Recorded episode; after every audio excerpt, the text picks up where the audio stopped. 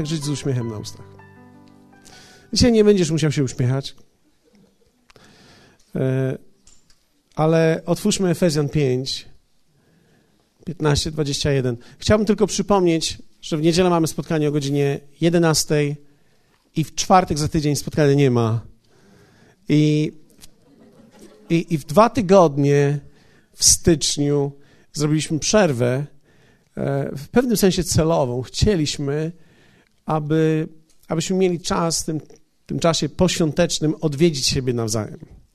Abyśmy nie byli całkowicie zakręceni spotkaniami, ale abyśmy mieli czas odwiedzać siebie nawzajem. I chciałbym zachęcić Was, że mimo to, że nie ma spotkania, chciałbym, żeby każdy z Was zorganizował sobie Boże spotkanie. No, dziękuję Wam.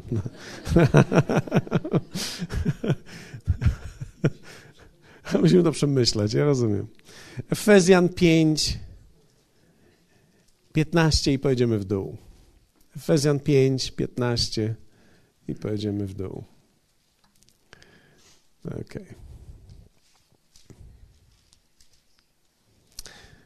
Mówiłem, tak? Jak żyć z uśmiechem na ustach będzie. Okay. Efezjan 5, 15, 27. Baczcie więc pilnie, jak macie postępować, nie jako niemądrzy, lecz jako mądrzy. Inaczej mówiąc, życie y, to jest opcjonalne. Tak? To jest, to jest opcja, to jest, można wybrać, żyć mądrze lub nie. Wykorzystując czas, gdy, gdyż dni są złe. Dlatego nie bądźcie nierozsądni, ale rozumiecie, jaka jest wola Pańska. I na dodatek jeszcze tutaj jest, nie upijajcie się winem, które powoduje rozwiązałość w karnawale, ale bądźcie pełni ducha.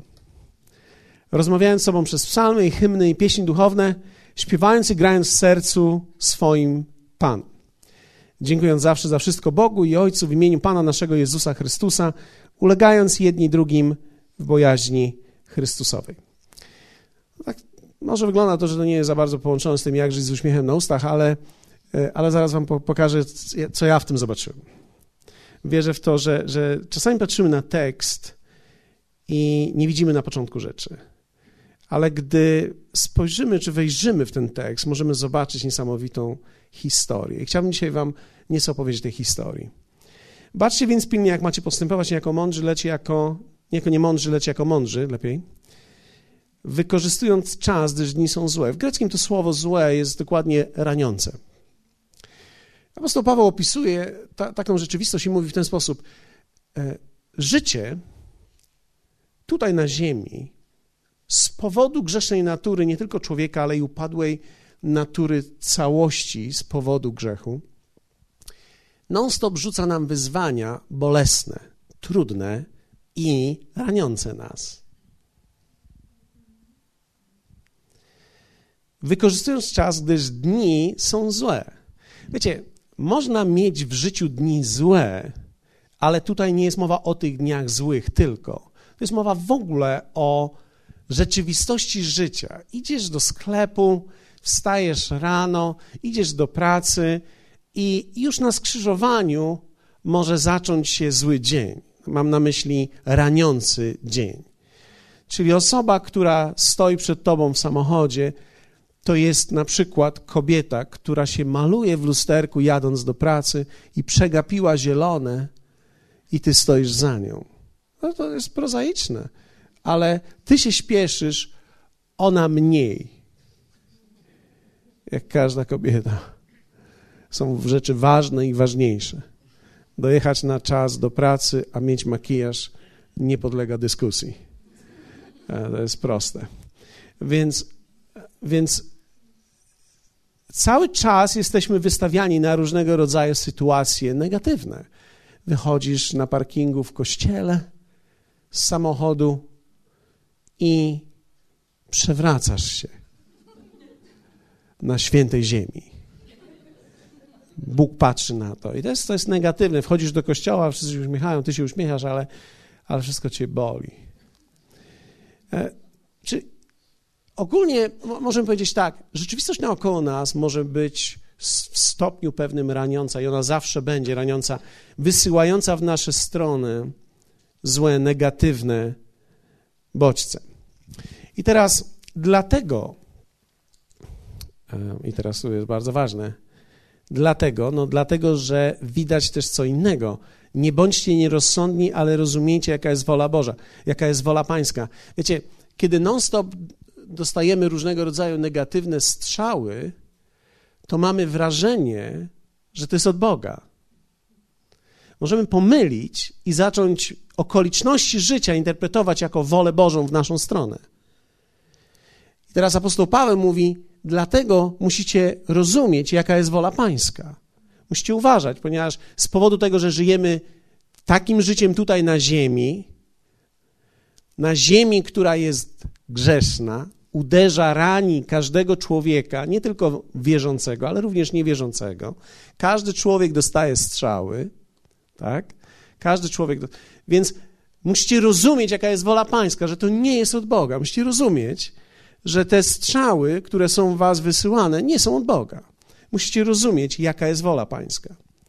I bardzo ciekawy fragment, bo apostoł Paweł tak jakby przeskakiwał i mówi tak, i jeszcze na dodatek nie upijajcie się winem, które powoduje rozwiązłość, ale bądźcie pełni ducha. To nie jest przykazanie o niepiciu, tylko z powodu strzałów, które człowiek dostaje, kiedy rozróżniasz, jaka jest wola pańska, on mówi: Nie upijajcie się, albo można powiedzieć, w czasie niebezpieczeństwa, gdy jest trudno, nie toksykujcie się. Wiecie, kiedy człowiekowi jest trudno, człowiek szuka ulgi. Tak? Więc teraz można się toksykować na różne sposoby. Mo, można się na różne sposoby. Niektórzy z nerwów palą. się zdenerwowałem. Tak, nie paliłem miesiąc, się zdenerwowałem i normalnie faja wyciągnąłem, no nie mogłem. Nie? Więc, dlaczego? Człowiek, gdy szuka ulgi, gdy dostaje strzał, robi różne rzeczy. Niektórzy mówią, nie piłem, ale teraz zaczynam, tak?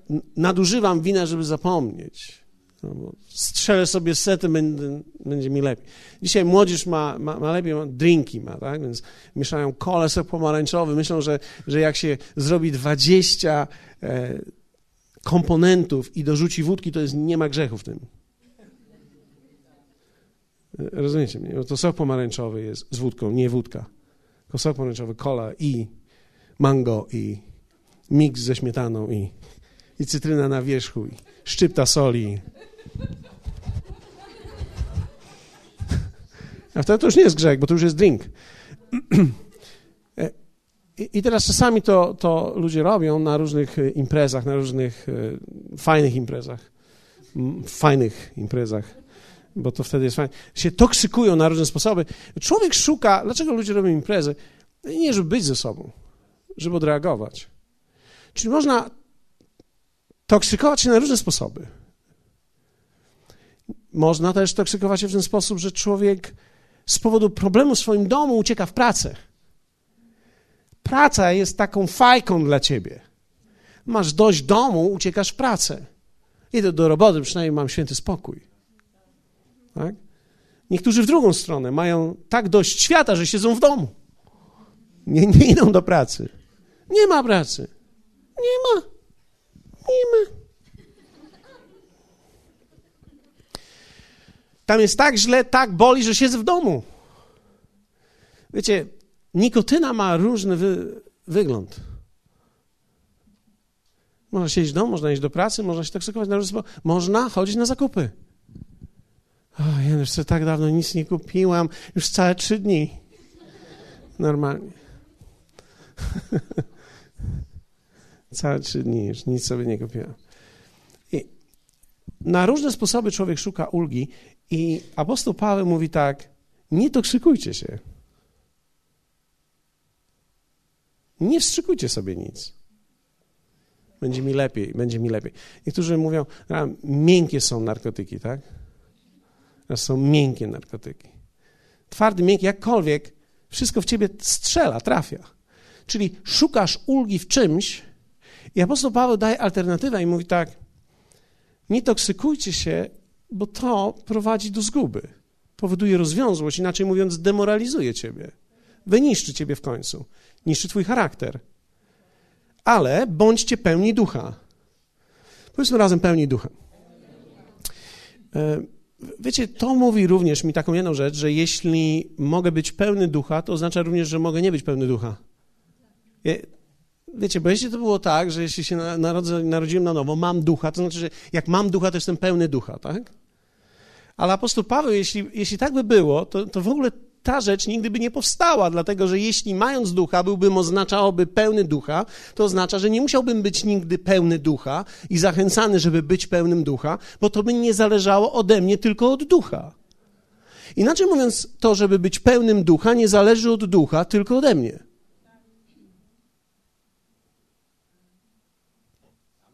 Okej. Okay.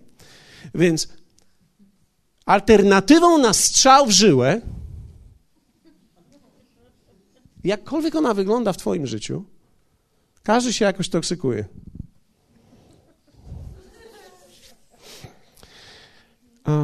Jest bycie pełnym ducha.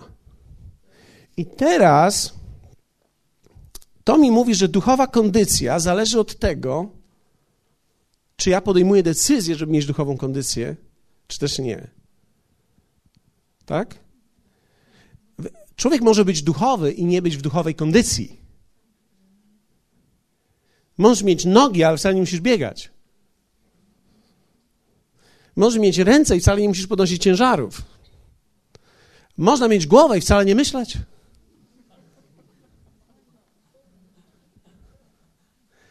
Posiadanie narządu nie, nie mówi nic o jego używaniu.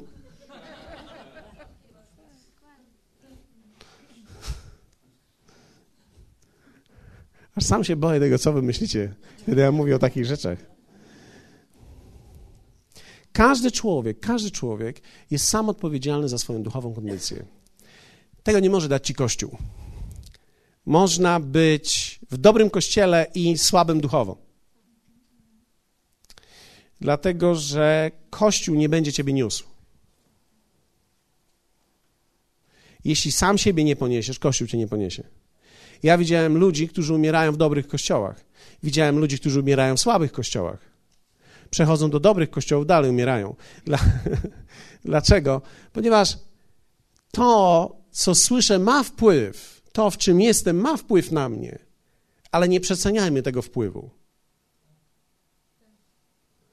Łatwiej jest być w dobrym miejscu, ale nie załatwi to sprawy za nikogo. To zawsze będzie musiała być Twoja decyzja. Zawsze będę musiał ja decydować.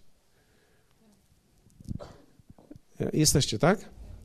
I teraz apostoł Paweł daje nam trzy rzeczy, które sprawią, że będziesz miał uśmiech na ustach. Bo to oznacza, że będziesz żył duchowo.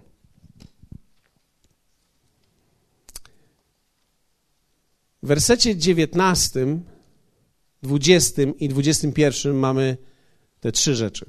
Pierwsza, rozmawiając. Pierwsze to jest mów do siebie właściwe rzeczy. Zwróćcie uwagę, tutaj jest napisane tak: rozmawiając z sobą przez psalmy i hymny i pieśni duchowne, śpiewając i grając w sercu swoim Panu. Kiedyś słuchałem, jak ktoś opowiadał o tym, że to oznacza, że mamy do siebie przychodzić i śpiewać sobie psalmy i mówić do siebie wielkie pieśni duchowne. Pan z Tobą. Albo, albo można jeszcze inaczej śpiewać, można śpiewać jakieś psalmy do siebie nawzajem, można cytować fragmenty biblijne do siebie. Pamiętajcie, ja, ja mówiłem kiedyś, to ja się zawsze bałem ludzi, którzy cytują fragmenty biblijne. Naprawdę. To znaczy, kiedy ktoś cytuje fragment biblijny, zawsze zastanawiam się, w jakim kontekście. Czasami ludzie robią to, żeby żeby wywrzeć wrażenie, jak bardzo duchowi są. Duchowość nie jest tak bardzo poznawana po tekście tego, który mówi, tylko po sposobie jego życia. A tego nie można sprawdzić, kiedy się pierwszy raz widzi człowieka. Można mieć pewne wrażenie, ale nie można tego sprawdzić. Trzeba z kimś przejść kawałek. Trzeba z nim wypić kilkanaście litrów toksycznej kawy, żeby sprawdzić, żeby sprawdzić, jaki on naprawdę jest. Ale pierwsze, o czym apostoł Paweł mówi, to jest mów do siebie właściwe rzeczy. Życie każdego człowieka jest owocem jego wewnętrznej medytacji. Każdy człowiek mówi do siebie. Tak? Mówiłem o tym wielokrotnie. Każdy człowiek mówi do siebie. I teraz tutaj apostoł Paweł mówi tak, rozmawiając z sobą, mówiąc do siebie przez psalmy i hymny. W greckim to słowo psalmy i hymny oznacza dokładnie tekst obejmujący Boga. Czyli ja mówię do siebie, opisując to, co widzę, w kontekście Bożym. Czyli weźmy teraz, znajdźmy kogoś, kto się nie obrazi na mnie, albo ktoś, kto się obrazi, a przejdzie mu szybko, ale musi to być kobieta, co jest trudniejsze. Jak widzicie, szukam i nie mogę znaleźć. Tak jak, tak jak Salomon, szukałem kobiety i ciężko o taką. Jest ktoś, kto przebaczy mi szybko? Zgłosiła się. No, Okej, okay, dobrze. Dobrze. Będziesz musiała mi przebaczyć, zobaczymy. Więc teraz wyobraźmy sobie, że patrzysz na, na, na kobietę i, i, ona jest wredna w twoją stronę, tak? I teraz patrzysz na, na wredotę, patrzysz na wredotę i myślisz sobie, no zołza jedna. Znaczy, nie mówisz tego do niej, tylko do siebie samego mówisz. Zołza jedna, jak ją złapie? O, okrucieństwo. Okej, okay, no, rozumiesz, to były trzy kropki, ja w tym mówiłem cały czas. I teraz apostoł Paweł nas zniechęca do takiego tekstu i zachęca nas, abyśmy ujęli to w psalm i hymn. No i teraz, jak Zołzę umieścić w psalmie i w hymnie? Ja zawsze się zastanawiałem. Ale to wygląda tak, że patrzysz na Zozę i teraz nagle musisz ją zobaczyć w kontekście Bożym. I teraz każdy człowiek zmienia wewnątrz, kiedy patrzysz na niego, zmieniasz swój stosunek do niego, kiedy umieszczasz Boga w jego kontekście. Czyli nagle ja widzę ją jako zołzę, ale kiedy Bóg przychodzi do tego obrazu, to już nie jest zołza, tylko no on ją stworzył. No, no co? Znaczy, zaczynam od stworzenia, wiecie, zawsze zaczynasz od Księgi Rodzaju, bo, bo nie można gdzie indziej, no zaczynasz tam, więc myślisz sobie, no jak, jakakolwiek nie jest, no wredna, jak nie wiem, ale Bóg ją stworzył. I teraz, i kiedy mówisz do siebie o tym i masz świadomość, Boże, Ty ją stworzyłeś, tą zołzę. Ty już umie, Ty zaczynasz psalm tworzyć. Ty umieszczasz Boga w swoim tekście. I zaczynasz umieszczać Boga w, w tym obrazie, który widzisz. I nagle zaczynasz koncentrować się na tym, że On ją stworzył, On ją uczynił, On nad nią pracuje. To znaczy, jeśli Bóg nad kimś pracuje, to znaczy, że jeśli jest zołzą, to może zmienić się z zołzy w niezołzę. No, ja, ja. W anioła. Więc, więc teraz zakładasz, że ona jest konstruowana przez Boga. I teraz zaczynasz widzieć, że ta zoza może do końca nie jest zozą, tylko w tym momencie cię zdenerwowała. Ponieważ Bóg pracuje nad nią i tak naprawdę, hej, to jest moja żona. Nagle uświadamiasz sobie. I, I nagle sobie uświadamiasz te wszystkie odczucia, które miałeś od Boga kiedy ją zobaczyłeś. Poczułeś, że to był Bóg, a więc Bóg ciebie połączył z tą zozą. I ona, w tym momencie dla ciebie zołza i zaczynasz myśleć, no tak do końca może nie jest zozą, po prostu zachowała się jak zołza, więc zaczynasz umieszczać Boga w tym obrazie, który widzisz i zaczynasz przemawiać do siebie psalmem i hymnem. I to wszystko zmienia. To jest, idziesz do pracy i coś się dzieje nie tak, i kiedy Bóg pojawia się w tym obrazie i zaczynasz mówić do siebie w kontekście opisując Boga w tym negatywnym obrazie, nagle powstaje psalm i hymn. Zaczynasz uznawać, że On jest. Zaczynasz uznawać, że On działa. Zaczynasz uznawać, że On jest w to wszystko wmieszany. Więc Twoja ocena sytuacji podlega radykalnej zmianie. Przestajesz osądzać ludzi. Zaczynasz mieć prawidłowy dystans do nich. Zaczynasz mieć cierpliwość w ich stronę. Czy ktoś z Was kiedyś spotkał Zołzę? czy, ktoś z, czy ktoś z Was kiedyś miał kontakt z trudnym charakterem? Oprócz siebie. Oprócz siebie. I teraz zobaczcie, w momencie, kiedy masz osobę, która ma ciężki charakter, trudny charakter, jest ciężko, jest trudno z taką osobą żyć, ale trudno jest się z nią spotykać, trudno jest z nią rozmawiać, ale w momencie, kiedy umieszczasz Boga w tym, nagle masz cierpliwość. Nagle pojawia się w tobie jakiś luz, pewnego rodzaju przestrzeń. Zaczynasz myśleć o tej osobie, mówić do siebie o niej w kategoriach bożych i zaczynasz mieć psalm i hymn. Powiedzmy razem psalmy i hymny. To jest dokładnie to oznacza. I pieśń duchowna. Śpiewając i grając w sercu, dokładnie to oznacza czyniąc melodię w sobie. Czyli mówisz do siebie aż do momentu, kiedy zaczynasz śpiewać. Kiedy człowiek śpiewa, jest rozluźniony. Rzadko ludzie śpiewają z nerwów.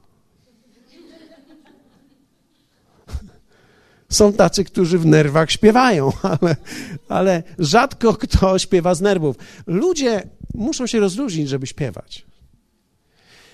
I teraz apostoł Paweł mówi, że kiedy ty do obrazu negatywnego, do tego strzału, do tej sytuacji trudnej, w której jesteś, umieścisz Boga, nagle mówisz do siebie psalmem i hymnem, zaczynasz opowiadać sobie zupełnie nową historię z jego perspektywy, aż do miejsca, w którym możesz śpiewać i czynić melodię w swoim sercu. Inaczej mówiąc, człowiek, kiedy patrzy na świat przez pryzmat Boży, zaczyna śpiewać. Zaczyna nucić.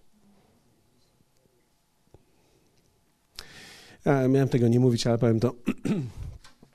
Kiedyś miałem to za złe mojej żonie.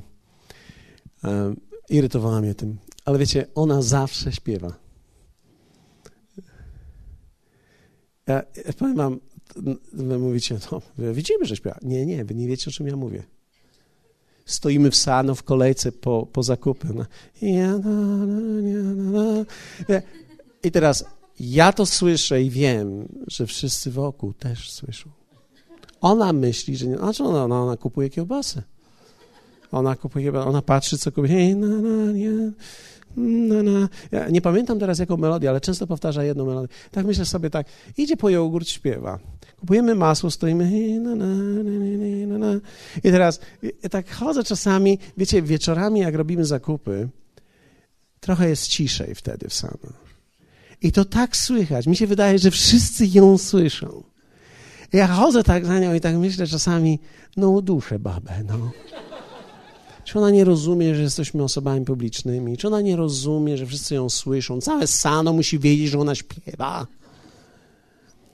Aż w końcu któregoś dnia e, tak zobaczyłem, że ja walczę z czymś, co sam bym chciał mieć. Ponieważ kiedy człowiek śpiewa, to oznacza, że coś w nim w środku gra prawidłowo. Cieszy się czymś, coś, z czegoś jest zadowolona. Ja wiem, że nie ze mnie cały czas, więc na pewno, na pewno, na pewno jest to cud od Boga. Jak wielu z mężów może to powiedzieć, że kiedy żona śpiewa, to to cud jest. Hallelujah. Cokolwiek człowiek mówi do siebie, widać od razu na jego twarzy. Człowiek mówi do siebie cały czas. I apostoł Paweł zachęca nas, abyśmy w tym naszym mówieniu do siebie cały czas umieszczali Boga w kontekście tego, aż do miejsca, w którym będziemy w stanie śpiewać i czynić melodię w naszych sercach. Wiecie, to brzmi straszliwie duchowo, niektórzy ludzie z tego robią, wiecie, jakieś prorocze wyzwanie, pozwól, że pośpiewam nad twoją głową. Ja, ja się tego, znaczy ja nie mówię, że to nie można tak, ja, ja we wszystko wierzę, wszystkiego doświadczyć, znaczy staram się wszystkiego doświadczyć, ale nie wszystkiego się trzymam później. Tylko tego, po co pożyteczne. Więc tak e, gdzieś tam w środku czuję, że, że czasami możemy przeduchowić ten temat. Wiecie, jak wielu z Was wie, że, że to jest niesamowicie istotne, co człowiek mówi do siebie i czy to, co mówi do siebie, do, dostajesz rachunek. Kur, kur. Ho, o. znasz języki jeszcze. Tak. I teraz w tym momencie zaczynasz umieszczać Boga w tym rachunku. Nie obrazek pod niego podkładasz, nie, nie bozie, tak? Pamiętaj, bozi nie ma. Jak masz bozie, to nie ma bozi. Boga, nie, obrazek, tylko nie obrazek rozdawany w Mielnie. Obrazek mieleński, nie mieleńskiego Boga. Bo on się na zyki później zamienia. Na ofiarę się zmienia. Ale ale na. Ale kiedy zaczynasz ten rachunek, ostatnio dostaliśmy rachunek i tak za, zaczęliśmy, e, zaczęliśmy źle trochę. trochę zaczęliśmy źle, ale później pomyśleliśmy sobie, hej, no jak? No i zaraz Bóg wszedł to wszystko, rozumiesz? E, po, po kilku minutach już śpiewaliśmy, ale patrz na rachunek, zaczynasz Boga widzieć w tym i zaczynasz śpiewać. I, i idzie z tym żyć. Wierzcie mi, człowiek się naprawdę zaczyna uśmiechać. Człowiek zaczyna naprawdę funkcjonować. Gdy, gdy umieszczony jest Bóg przez ciebie, w kontekście tego złego, co się dzieje, nagle zaczynasz mieć do tego dystans, nagle zaczynasz mieć właściwe spojrzenie, nagle ci się fragmenty biblijne przypominają. Na przykład.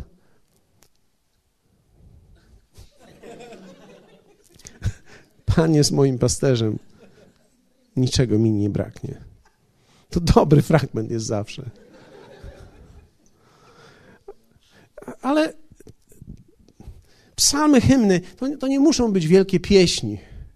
To nie musi być wielkie śpiewanie do siebie. To jest naprawdę, to jest umieszczanie Boga w kontekście aż do miejsca, w którym człowiek zaczyna śpiewać. I ja myślę, że człowiek może doprowadzić do takiego miejsca. Wierzę w to, że każdy wierzący, dojrzały chrześcijanin to jest człowiek śpiewający. Ktoś może powiedzieć, ja nie umiem śpiewać. Umiesz? Umiesz, umiesz śpiewać. Ja myślę, że nawet w kościele tutaj musimy uczyć się śpiewać bez zespołu nawet. Niech nam chwilę podegrają, a my śpiewajmy. Tak? Niektórzy przychodzą w czwartek i mówią, a to jakoś inaczej niż w niedzielę. No inaczej, bo w niedzielę masz łubu-dubu. Niech nam żyje kierownik naszego klubu. Tak? A w czwartek my chcemy, żeby zasało w drugą stronę, tak? I teraz wszyscy, no, ja nie umiem śpiewać. Umiesz śpiewać. Widzisz, czasami trzeba śpiewać, gdy się nie chce śpiewać. Dlatego, że kiedy śpiewasz, gdy ci się nawet nie chce śpiewać, to jest ofiara dla Boga. Żadna to jest ofiara, kiedy śpiewasz, bo ci się chce śpiewać. A więc mówić do siebie właściwe rzeczy. Tak naprawdę nie zamierzałem o tym tak dużo mówić, jak powiedziałem. E, ale, ale druga rzecz, tu jest rozmawiając z sobą, dwudziesty mówi tak. Dziękując zawsze za wszystko. Dziękuj zawsze za wszystko. Powiedzmy razem dziękuję. Ale jeszcze nie koniec jest. Dziękuję. Dziękuję. Dziękczynienie, wdzięczność. To postawa serca. Nie jest to tylko uczynek, to jest styl życia. Wiecie, człowiek w swoim umyśle starym lub też człowiek nienawrócony żyje życiem pretensji, żalu. Powiedzmy razem pretensja, żal. Współczuję wszystkim, którzy tak żyją. Są ludzie, którzy są nienawróceni, tak żyją, ale też ludzie, którzy są nawróceni i nieprzemienieni, też tak żyją. Pretensja i żal. To są dwie ciocie. Mają ciągłą pretensję i żal. Powiedzmy pretensja i żal. Żal. to nowe powiedzenie jest. Żal, normalnie żal. Żal i pretensja. Są ludzie, którzy ciągle mają. Ty z kimś rozmawiasz? A... Są ludzie, którzy ciągle mają pretensje i żal. Czyli ciągle zakładają, że ktoś coś powinien. Tak, w ogóle to ja tu jestem. Świat jest mi dłużny. Wszystkiego. Myśmy się tego nauczyli troszeczkę za czasów komunizmu. Myśmy się uczyli wtedy, że państwo powinno zadbać o mnie. Więc rząd nie dba, dba, nie dba. Kiedy dba, nie wiadomo, nie dba, w ogóle nie dba. Więc my cały czas mamy wrażenie, że ktoś powinien o nas zadbać, bo my jesteśmy. Ale pytanie jest takie, who are you? Wiecie, większość ludzi powinna zadać sobie pytanie, kim ty naprawdę jesteś? Bo tak, tak naprawdę dobrze jest sobie zadać pytanie, kim ja jestem? Że wszyscy są mi dłużni. Wygląda tak, że wszyscy są mi dłużni. Każdy powinien mi dzień dobry mówić, każdy powinien mi dobry wieczór mówić, każdy powinien wyciągnąć rączkę w moją stronę, każdy powinien mi otworzyć drzwi. Wiecie, ja czasami to się zaczyna od drobnych rzeczy, kończy się na grubych rzeczach. Bo to jest styl, to jest postawa życia. Tak naprawdę ta postawa pójdzie za tobą do domu. Postawa pretensji, żalu. Myślę, że to jest niesamowite, jak to niszczy życie. Kiedy ludzie takie rzeczy mają, niosą sobie e, pretensji i żal względem świata, ludzi, rządu, Boga, Kościoła. Kto z Was był kiedyś w doskonałym kościele? Ja jeszcze do takiego nie trafiłem. Za każdym razem, kiedy do, do niego trafiałem, to już przestawał być doskonały. Nie, nie ma takiego. Więc teraz wyobrażenia o tym, jak ludzie powinni mnie traktować. Wow. Wow. Postawa dziękczynienia jest czymś niesamowitym. Ja myślę, że nowy człowiek ma w sobie to. Apostoł Paweł zachęcał nas do tego. Tu on powiedział tak: dziękujcie zawsze, powiedzmy zawsze, za wszystko. Ja myślę, to jest niesamowita postawa. Dziękujcie zawsze i dziękujcie za wszystko. Wiecie, nie zachęca nas to do dziękowania za choroby, za grypę, za grypę żołądkową tym bardziej, za, za za, za coś, co się, że cię zwolnili z pracy. Dziękuję ci, panie, zwolnili mnie z pracy. To, to my tego nie uczymy, nie, nie uczymy tego, tak? Złamałeś rękę, dziękuję ci, panie. Widocznie musiałem leżeć w szpitalu, żeby się nauczyć, że muszę jednak właściwie żyć, bo bym się bez tego złamania i tego szpitala tego nie dowiedział. Znaczy, ja myślę, że Bóg ma inne sposoby edukacji. On nie musi nas złamać, wysłać do szpitala, żeby nas czegoś nauczyć. To my czasami tego potrzebujemy, nie Bóg. Więc Bóg nie czyni tego. Życie czyni to nam. Diabeł czasami w nas uderza. A to, że Bóg w każdej sytuacji jest w stanie przyjść do nas i tą sytuację użyć ku dobremu, no to jest właśnie cud, bo to jest Bóg. Ale On nie musi posłać danej sytuacji, żebyśmy my mogli się uczyć z danej sytuacji ale za wszystko mogę dziękować, czyli nawet w danej sytuacji trudnej mogę dziękować Bogu. Zawsze mogę znaleźć coś, za co mogę dziękować Bogu. Złamałeś rękę i nagle możesz powiedzieć, Panie, dziękuję Ci, mogłem złamać obydwie, a jednak dzięki Twojej łasce złamałem tylko jedną. Hmm. Drugą mam sprawną, mogę się podrapać, wytrzeć i w ogóle. Panie, dziękuję Ci. Hallelujah.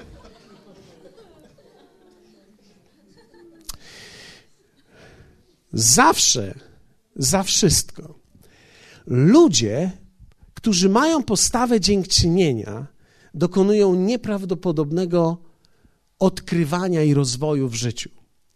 Dlatego, że kiedy masz postawę dziękczynienia, to skoncentruje cię przede wszystkim na dobrych rzeczach. Dlatego, że człowiek, który szuka, mając postawę dziękczynienia, zawsze znajduje coś pozytywnego.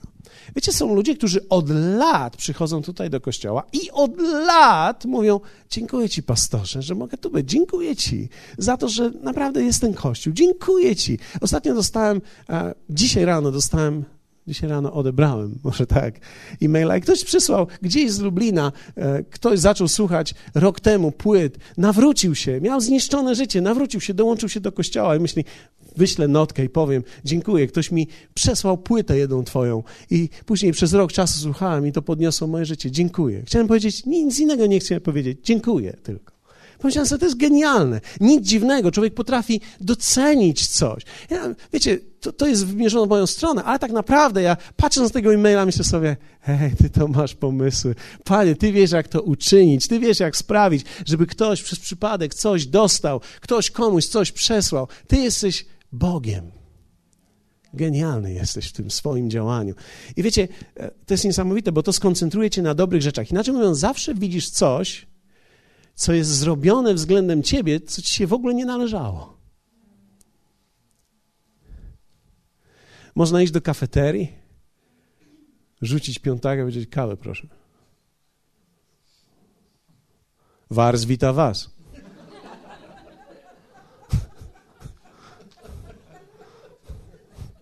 Bigos też chcesz? A można stanąć dać pieniążka, powiedzieć, poproszę kawę. Dziękuję, że, że, że robicie tą kawę. Bo ci ludzie, którzy tam stoją, nie stoją dla twojego pieniążka. Stoją tam dla ciebie. To jest ich sprawa, jak stoją. Ja ich tam nie stawiałem. No, witaj, Buba, w naszych progach. Już dawno cię nie było. Tak się cieszę, że wróciłeś do nas. Zawsze mogę na ciebie liczyć. Bez względu, ile nas nie będzie. 100, 200, 1200, buba przyjdzie. On nas zawsze znajdzie. Zresztą taka kawa? Jaka kawa? Jaka herbata? Co to za herbata? Skąd ta woda? Ile wy za to macie? E, można mieć, można mieć naprawdę nieźle zagotowane pod półką. A można a można mieć postawę dziękczynienia. Wow, jaka okazja. Ile kościołów serwuje kawę po?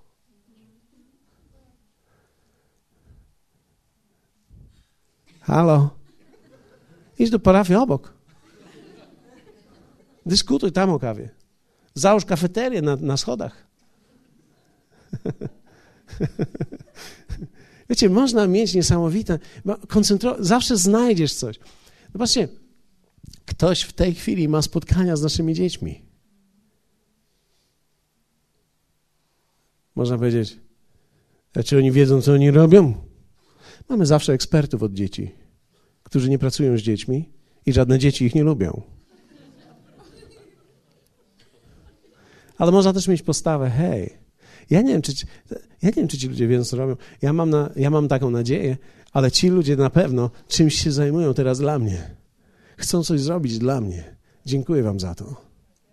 Można mieć postawę pretensji i żalu. A można mieć postawę, dziękuję ci. Ja wychowałem w tym kościele moje dzieci. One są prawie normalne, jak ja, prawie normalne. I mało tego, dwa, 22, 21, 18 i 13 mają lat i dalej chcą do kościoła chodzić. Dziękuję ci. Nie wiem, jak ty to zrobiłaś. Bez ciebie bym sobie tego nie poradził. Pocałowałem kobietę na spotkaniu. Proszę to zanotować. A, ale wiecie, moje myślenie jest właśnie takie. Ale, ale ja myślę, że apostoł Paweł zachęca nas do dziękczynienia też za ludzi, za sytuację, za okoliczności, mieć postawę dziękczynienia za wszystko i zawsze. wow. On mówi tak w drugim Tymoteusza. Ludzie bowiem będą samolubni, chciwi, chełpliwi, pyszni, bluźnierczy, rodzicom nieposłuszni, niewdzięczni. niewdzięczni będą ludzie, no. Będą niewdzięczni czasach ostatnich przyjdą tacy ludzie, że będą niewdzięczni. Ja myślę, że niewdzięczność symbolizuje całkowicie piekło. Żyję w piekle, jestem piekłem i dam piekło.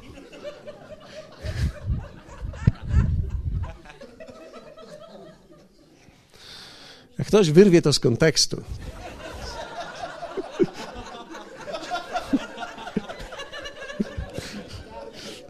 to mamy nieźle. Mamy nieźle, dobrze. Postawa apostoła Pawła była taka. W Rzymian pisze tak. Najpierw dziękuję Bogu mojemu przez Jezusa Chrystusa za was wszystkich. Apostoł Paweł, kiedy zaczynał listy, pisał o dziękczynieniu za ludzi. I on pisał, za każdym razem, kiedy myślę o was i was wspominam, dziękuję za was. Wyobraźcie sobie, w jakim miejscu musi być człowiek, kiedy myśli o ludziach, jedyne co powstaje w nim to jest, ojcze, dziękuję ci, że ci ludzie są. Dziękuję ci za tych ludzi. A tak w ogóle w tym e-mailu było i pozdrowienia dla całej drużyny. Ja, ja myślę, że to jest genialne. Postawa dziękczynienia za ludzi. Za każdym razem, kiedy o was myślę, dziękuję Bogu. Wiecie, ja modlę się, abyś nigdy nie był w takim miejscu, że za każdym razem, kiedy myślisz o ludziach, boli cię głowa. Nie mówisz, o Jezu.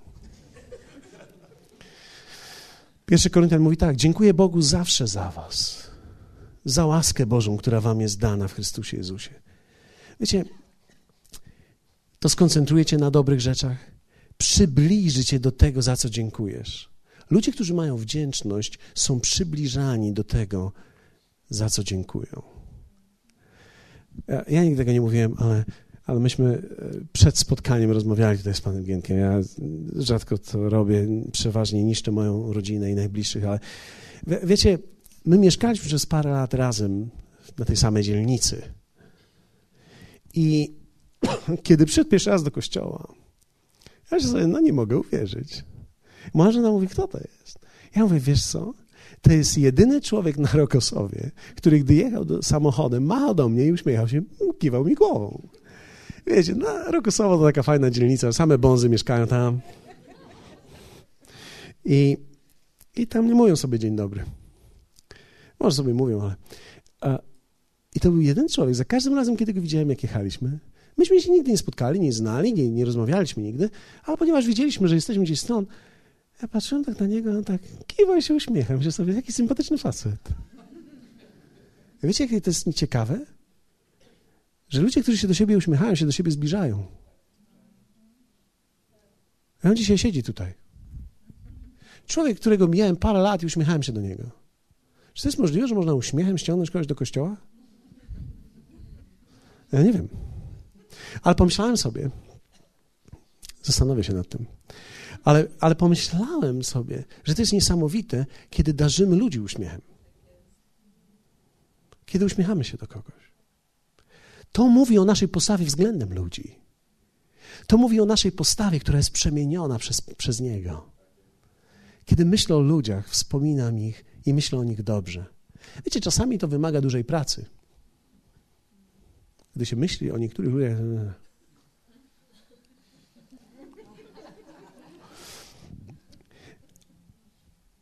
Ale nawet wtedy, kiedy ludzie są zgorzkniali, czy mają ciężki moment, zaczynasz widzieć ich w Bogu i myślisz sobie tak, każdy człowiek ma zły moment.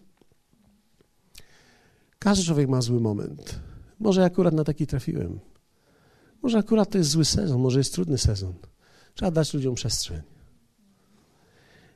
Dziękuję. To jest styl życia, nie uczynek. Dziękuję, że ktoś jest w księgarni. Dziękuję, że ktoś jest wiecie, że ktoś odśnieża tutaj. Dziękuję. Dziękuję, że ktoś się troszczy o rzeczy. Dziękuję, że są ludzie w moim życiu. Dziękuję Bogu za ludzi, którzy są wokół. Dziękuję za to, co robią względem mnie. A co oni tam robią? Co oni tam robią? Można mówić, co oni tam robią? A, można mieć zawsze pretensje i żal. Pamiętaj, pretensja i żal to są ciocie zawsze gotowe. One są zawsze spakowane, zawsze się mogą do ciebie wprowadzić. Musisz zawsze im mówić, że jesteś zajęty i że nie masz miejsca. Dziękczynienie niech zamieszka w Twoim sercu. Dziękując zawsze za wszystko Bogu. Nie, nie, nie mamy czegoś takiego, świat powinien, Bóg powinien, tyś powinien. Tacy ludzie są posępni, smutni, ciągle z zaciętością na twarzy. Ludzie wdzięczni są uśmiechnięci. Wioba Job kiedyś opisywał swoją sytuację i napisał tak. Gdy uśmiechałem się do nich, to nabierali otuchy. Pogoda mojego oblicza pocieszała pogrążonych w żałobie.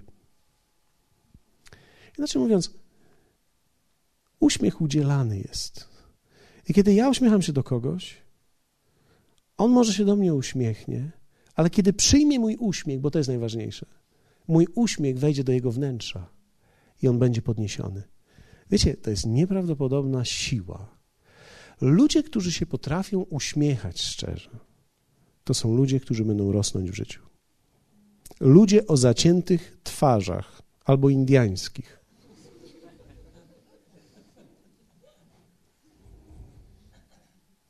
Skończą jak Indianie?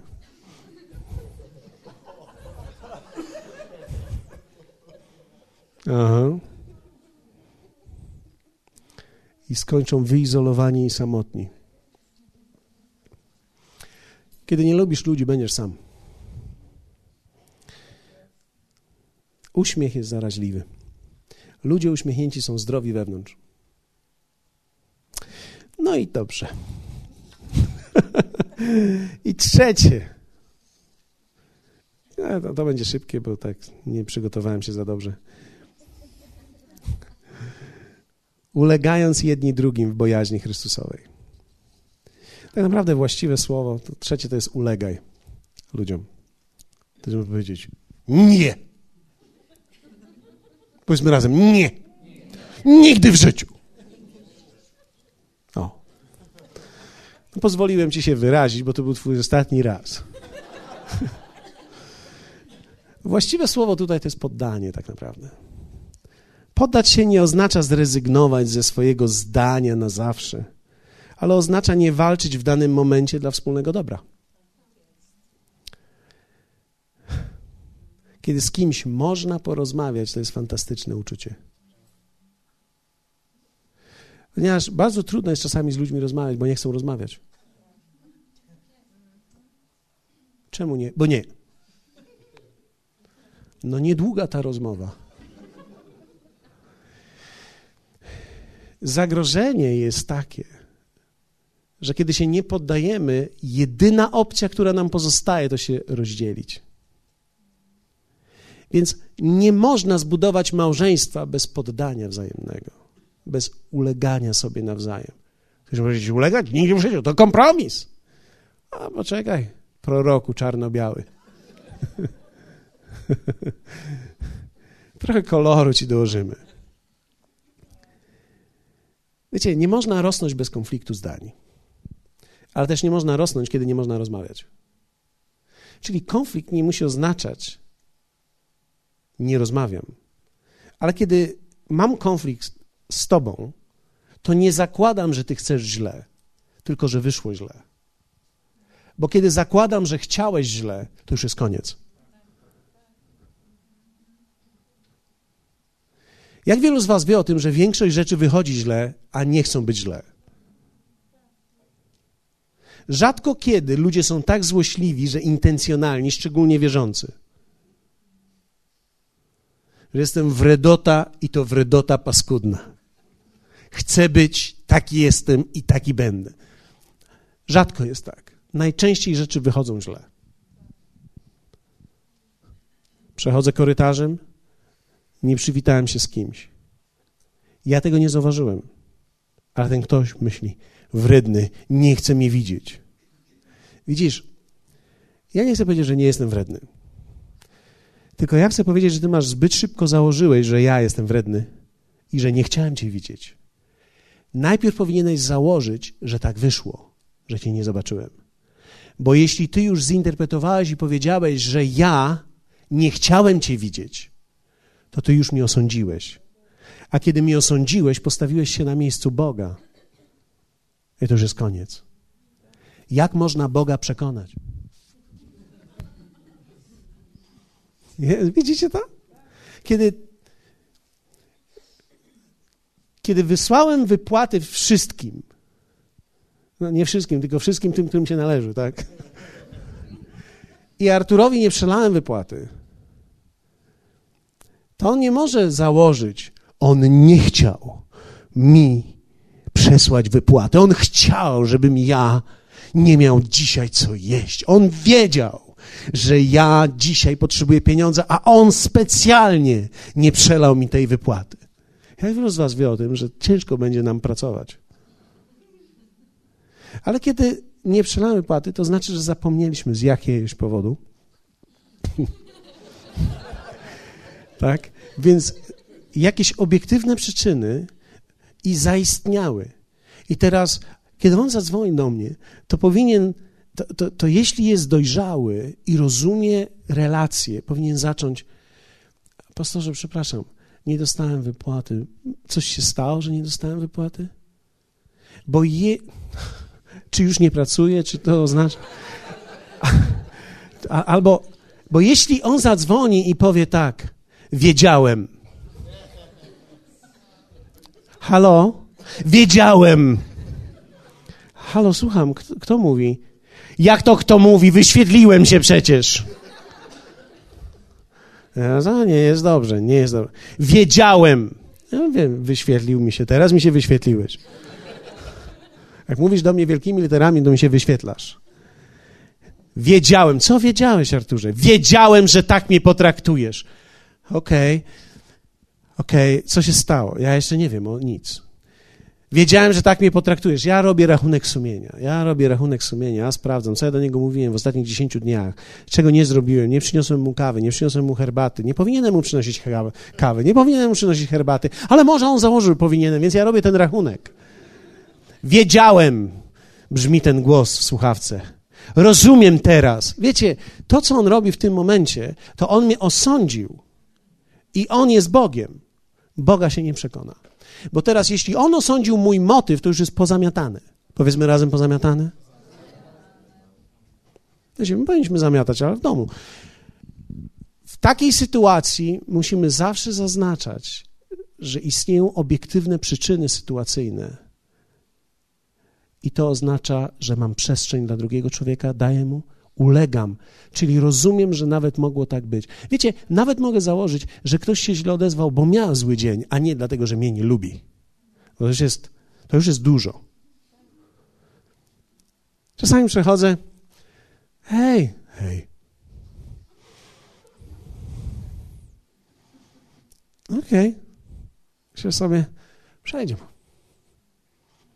Albo pewnie znowu mu dołożyła. Wiecie, ludzie mają problemy. Więc dlaczego ja muszę od razu myśleć, że to ja jestem jego problemem? Że to on na mnie, przeciwko mnie, zdzidą wielką. Dlaczego ja muszę od razu myśleć, że to ja jestem wielkim problemem? Dlaczego? Bo to ja jest we mnie wielkie. I kiedy ja będzie we mnie wielkie, Uuu, hallelujah. Więc poddawanie się jest niesłychanie silną rzeczą. Kiedy nie muszę walczyć o moje zdanie, oznacza, że jestem zdrowy i spójny wewnętrznie. Ludzie, którzy nie potrafią ulegać i mają skłonność do tak zwanej prawdy,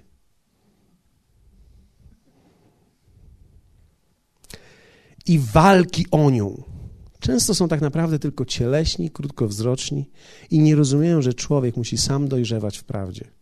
Wiecie, że ja nie jestem w stanie dać prawdy drugiemu człowiekowi? Ja mogę powiedzieć, prawda jest objawiana w sercu. Ktoś wczoraj zadał mi pytanie, rozmawialiśmy i, i ten ktoś nagle się złapał na czymś i mówi, co, źle myślę, nie? A ja tak siedzę i myślę sobie i mówię, nie, ja nie jestem od oceny twoich myśli. Ja, ja nie jestem od tego, żeby oceniać, czy dobrze, czy źle myślisz. To ty musisz to ocenić. Bo co z tego, że, że ja złapię cię za rękę i powiem, nie mów tak, źle myślisz, źle mówisz. Ten człowiek powie, dobrze, zamilknę. Ale to niczego nie zmienia. On dalej źle myśli i źle by powiedział, gdyby wypowiedział to słowo źle, co myśli, tak? Więc prawda jest objawiana. Ja nie mogę ci jej dać, ty musisz ją odkryć. Więc jeśli masz dzisiaj inne zdanie o czymś, apostoł Paweł mówi, jeśli macie o czymś inne zdanie, nie ma problemu, Bóg wam objawi. Dlatego nie ma sensu się kłócić z ludźmi. Wiadomo, że mam rację. I teraz Oczywiście, że nie jest tak, że mam rację. Mogę się mylić, każdy człowiek może się mylić. Więc muszę to również założyć, że ja się mogę mylić. Powiedzmy razem, mogę się mylić. Ależ to jest ulga. Powiedz to osobie, która siedzi obok ciebie. Mogę się mylić. Powiedz to głośno. Czasami to robię. Kiedy ulegasz, kiedy ulegasz, oznacza również, że polegasz na Bogu w każdej kwestii, nawet relacji, czy też nawet prawdy. Prawda i racja, które nie płyną z łagodnego ducha i przemienionego charakteru, nie mają mocy uwalniać, ale raczej jeszcze bardziej związują. Inaczej mówiąc, prawda i racja, które nie płyną z łagodnego ducha i przemienionego charakteru, nie pomagają w ogóle. Dlatego najgorszy wierzący to jest taki nagrzany, który wchodzi do domu i mówi: Ja wam teraz powiem, jak w prawdzie chodzić. To jest złe i to ze ściany trzeba ściągnąć i to trzeba zmienić i Biblię trzeba kupić. Prawdziwą. O. Hej, to jedź na wschód i zacznij kopać. Wykop prawdziwą Biblię. Poskładaj ją sam, przetłumacz ją sam. Ta, co masz, jest nieprawdziwa. Złe tłumaczenie. Ej, Bóg używa nawet pomyłek. Niemożliwe. Możliwe. Wiecie, że nie trzeba mieć doskonałego tłumaczenia Biblii. Ja nie mówię, że niedobrze mieć, ja mówię, że nie trzeba mieć doskonałego tłumaczenia, żeby za Bogiem iść i wcelować. Tak? Ale ty musisz wiedzieć dokładnie, co jest w hebrajskim i co jest w greckim. Nie, nie musisz. Nie musisz. To pomaga, gdy wiesz, ale gdy nie będziesz wiedział i nie będziesz miał okazji, żeby się dowiedzieć, dalej w drzwi wejdziesz. Będziesz może tak jak moja córka kiedyś. Nie miało znaczenia, jak szerokie były drzwi. Ona zawsze w futrynę uderzała. Mieliśmy w domu na Sianowskiej jeszcze takie wielkie drzwi. Ona zawsze szła jakąś tą rączką, stukała o futrynę. Myślałem sobie, met dziesięć i dalej nie wceluje. Mały karakan nie może wcelować w metr 10 drzwi. Myślę sobie, gdybyś tak centralnie szła. Ale nawet jeśli będziesz szedł za panem jak kula bilardowa, in, in, in, to w dalszym ciągu jest dobrze. Trafisz. Powiedzmy razem, trafię. Kiedy zastosujesz te trzy witaminy, one dadzą ci uśmiech i będziesz go miał w domu też.